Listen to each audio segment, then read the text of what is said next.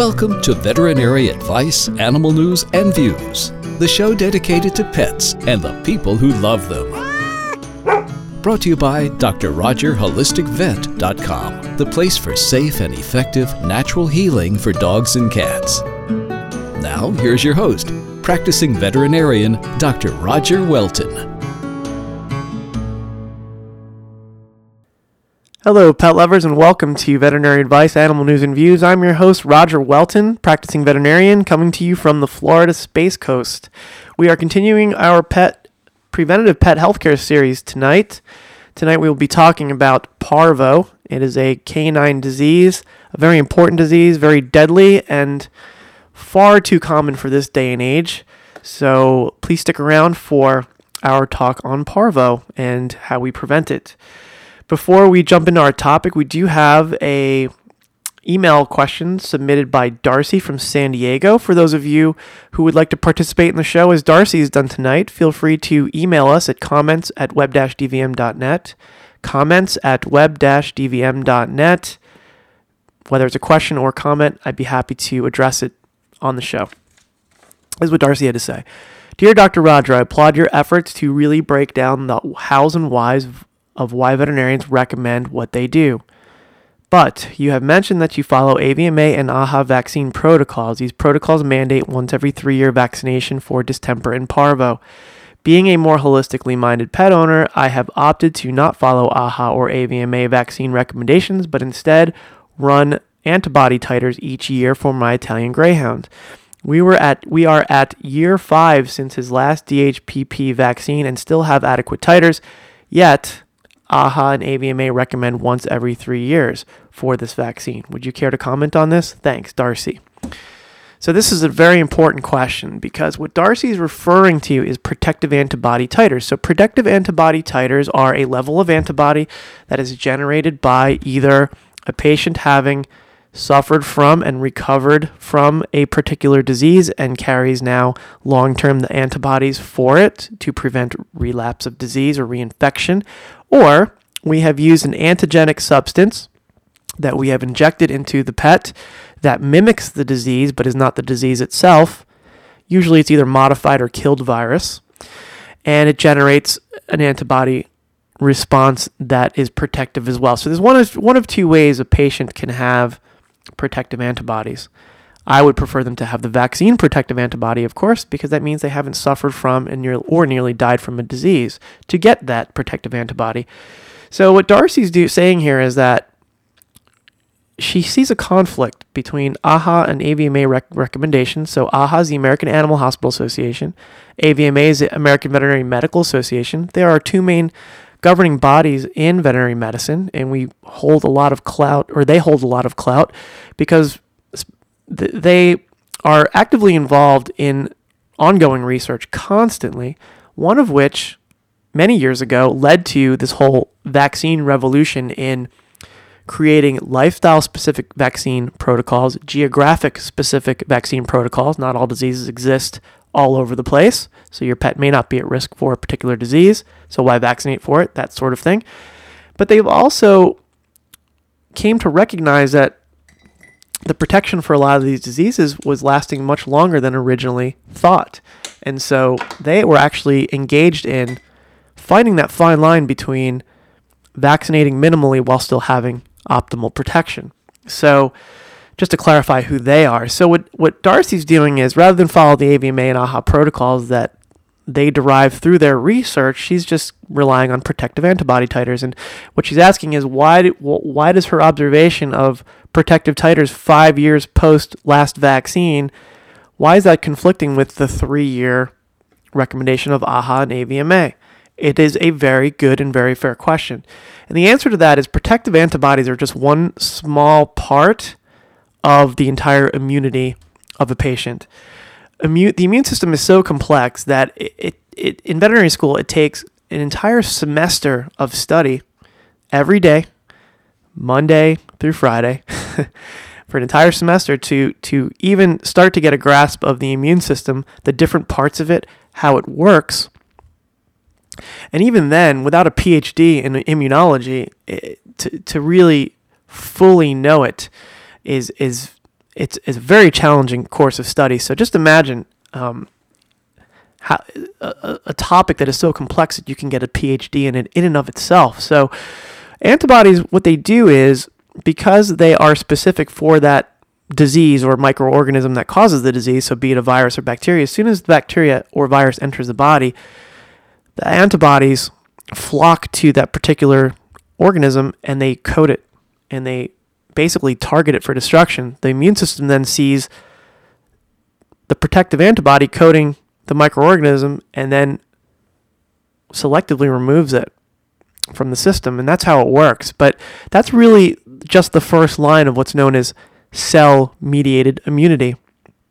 There's a lot more to it. So, long story short, I could do this topic all day long if I got into it too in depthly. But, long story short, what the AVMA and AAHA research revealed was that although there are some cases where protective antibody lasts be- beyond three years of age, what we see is realistic clinical protective aspect of that antibody titer starts to fall off. So even though there is protective antibody in some cases beyond three years, the susceptibility to disease starts to increase exponentially beyond that time, despite the fact that there is a pr- adequate protective antibody uh, antibody titer from a reference range perspective. So that's why we don't rely on titers specifically um, as much as some people would like to believe that they could it's it's not realistic because there's so much more nuance to the immune system than just protective antibody titers. So Darcy, I hope that answers your question.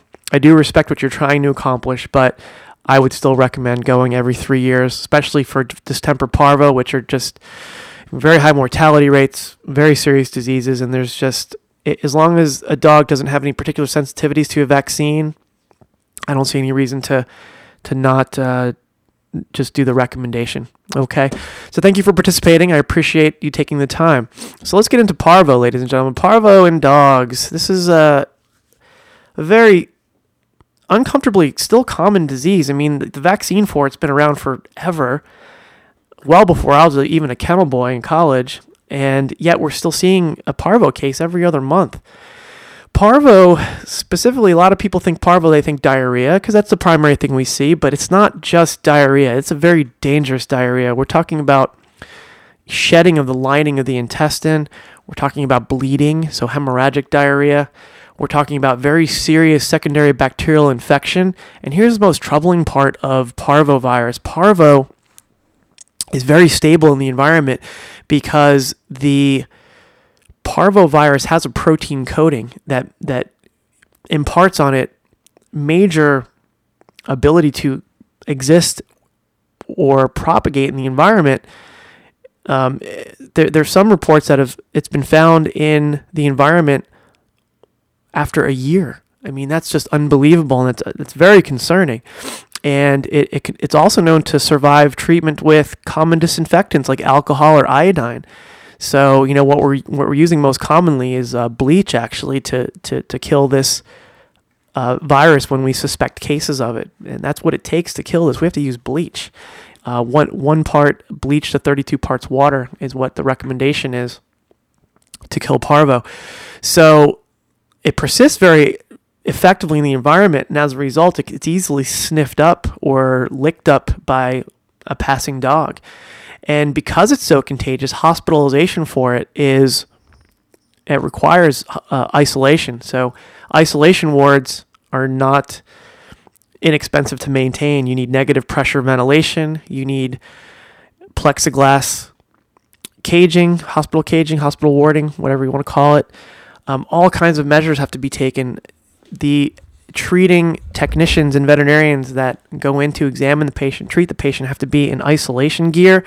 I mean, literally, they're almost looking like the Ebola workers that you see right now uh, overseas. We, you know, this disease is so easily spread and so contagious that so many precautions have to be taken. And while you want to avoid the disease to begin with because it's so dangerous and has a very high mortality rate, 50%, with aggressive treatment, the treatment for it can be very costly because isolation hospitalization is not cheap. So diarrhea is the first thing we think of when we think of parvovirus, but there's way more to it than that. So diarrhea is one of the first things we see when the patient's infected with parvovirus. What's going to bring up your radar for parvo is, you know, number one, there's no there's been no vaccinal immunity to it, so you know the patient is still has a naive immune system with regard to parvo. Um, our most susceptible patients are going to be puppies under a year of age and geriatric dogs over, let's say, eight nine years. Those are those are our most susceptible, and of course, cancer patients or otherwise immune suppressed patients are at risk as well. But any adult dog can get parvo. Um, they have a better ability to survive it, but you don't even want to go there if you can avoid that. It's such a serious disease.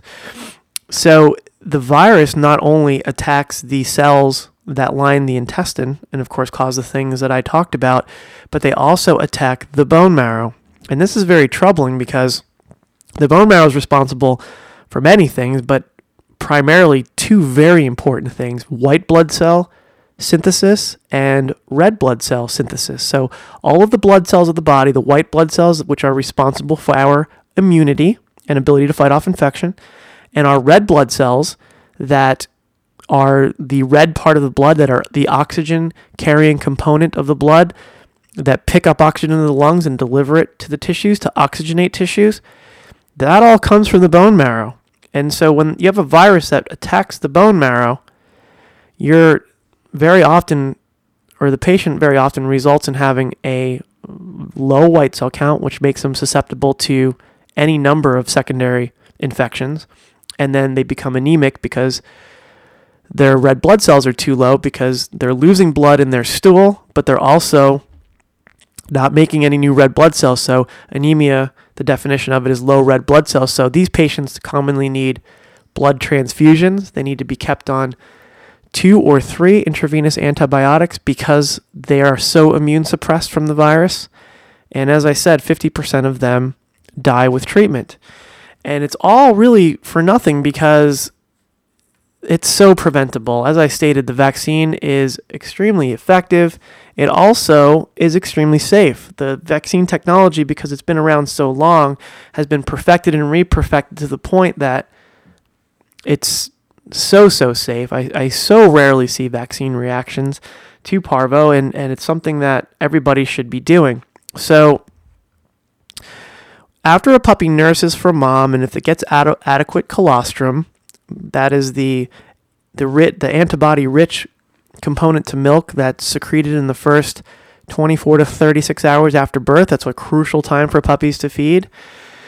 They get protective antibody from mom, but that kind of antibody, because it's not self generated, it's brought in and ingested from mom, has a shelf life that's finite. It starts to break down somewhere between six to eight weeks of age. So we want to start our vaccine protocol for parvo, which I do within the DHPP vaccine, as Darcy had brought up earlier.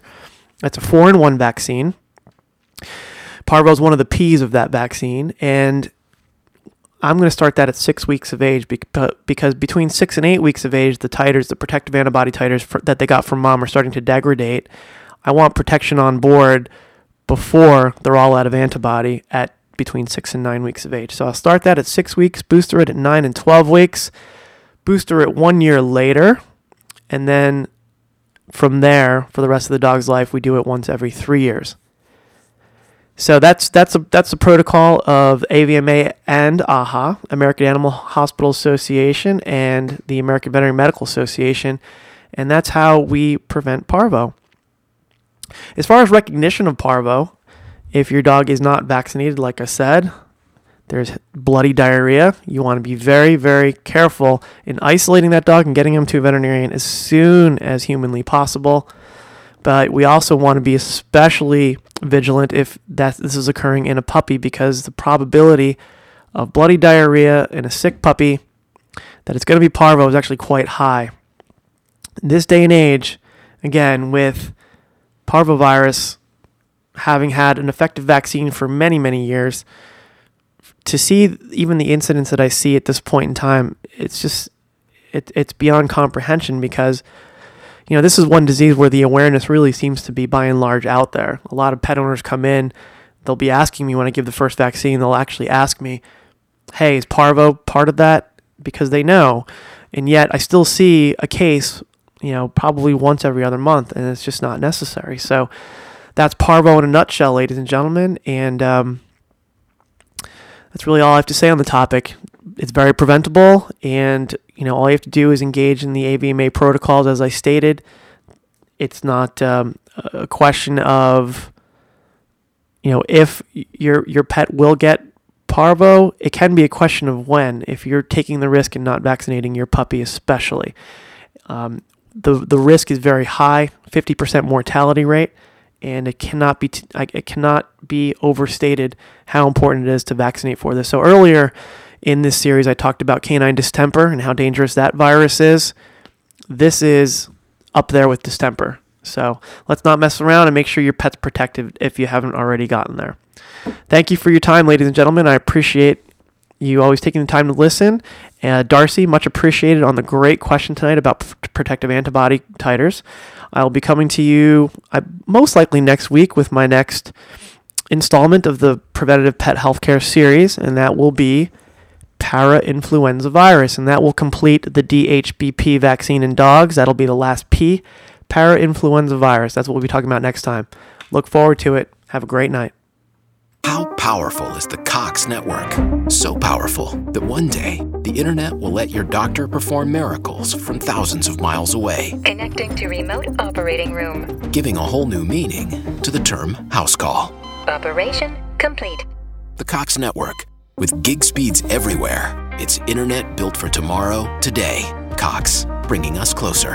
In Cox serviceable areas, speeds vary and are not guaranteed. Cox terms apply, other restrictions may apply. Judy was boring. Hello. Then Judy discovered ChumbaCasino.com. It's my little escape. Now Judy's the life of the party. Oh, baby, Mama's bringing home the bacon. Whoa, take it easy, Judy. The Chumba life is for everybody. So go to ChumbaCasino.com and play over 100 casino style games. Join today and play for free for your chance to redeem some serious prizes. ChumbaCasino.com. No purchase necessary. Void where prohibited by law. 18 plus terms and conditions apply. See website for details.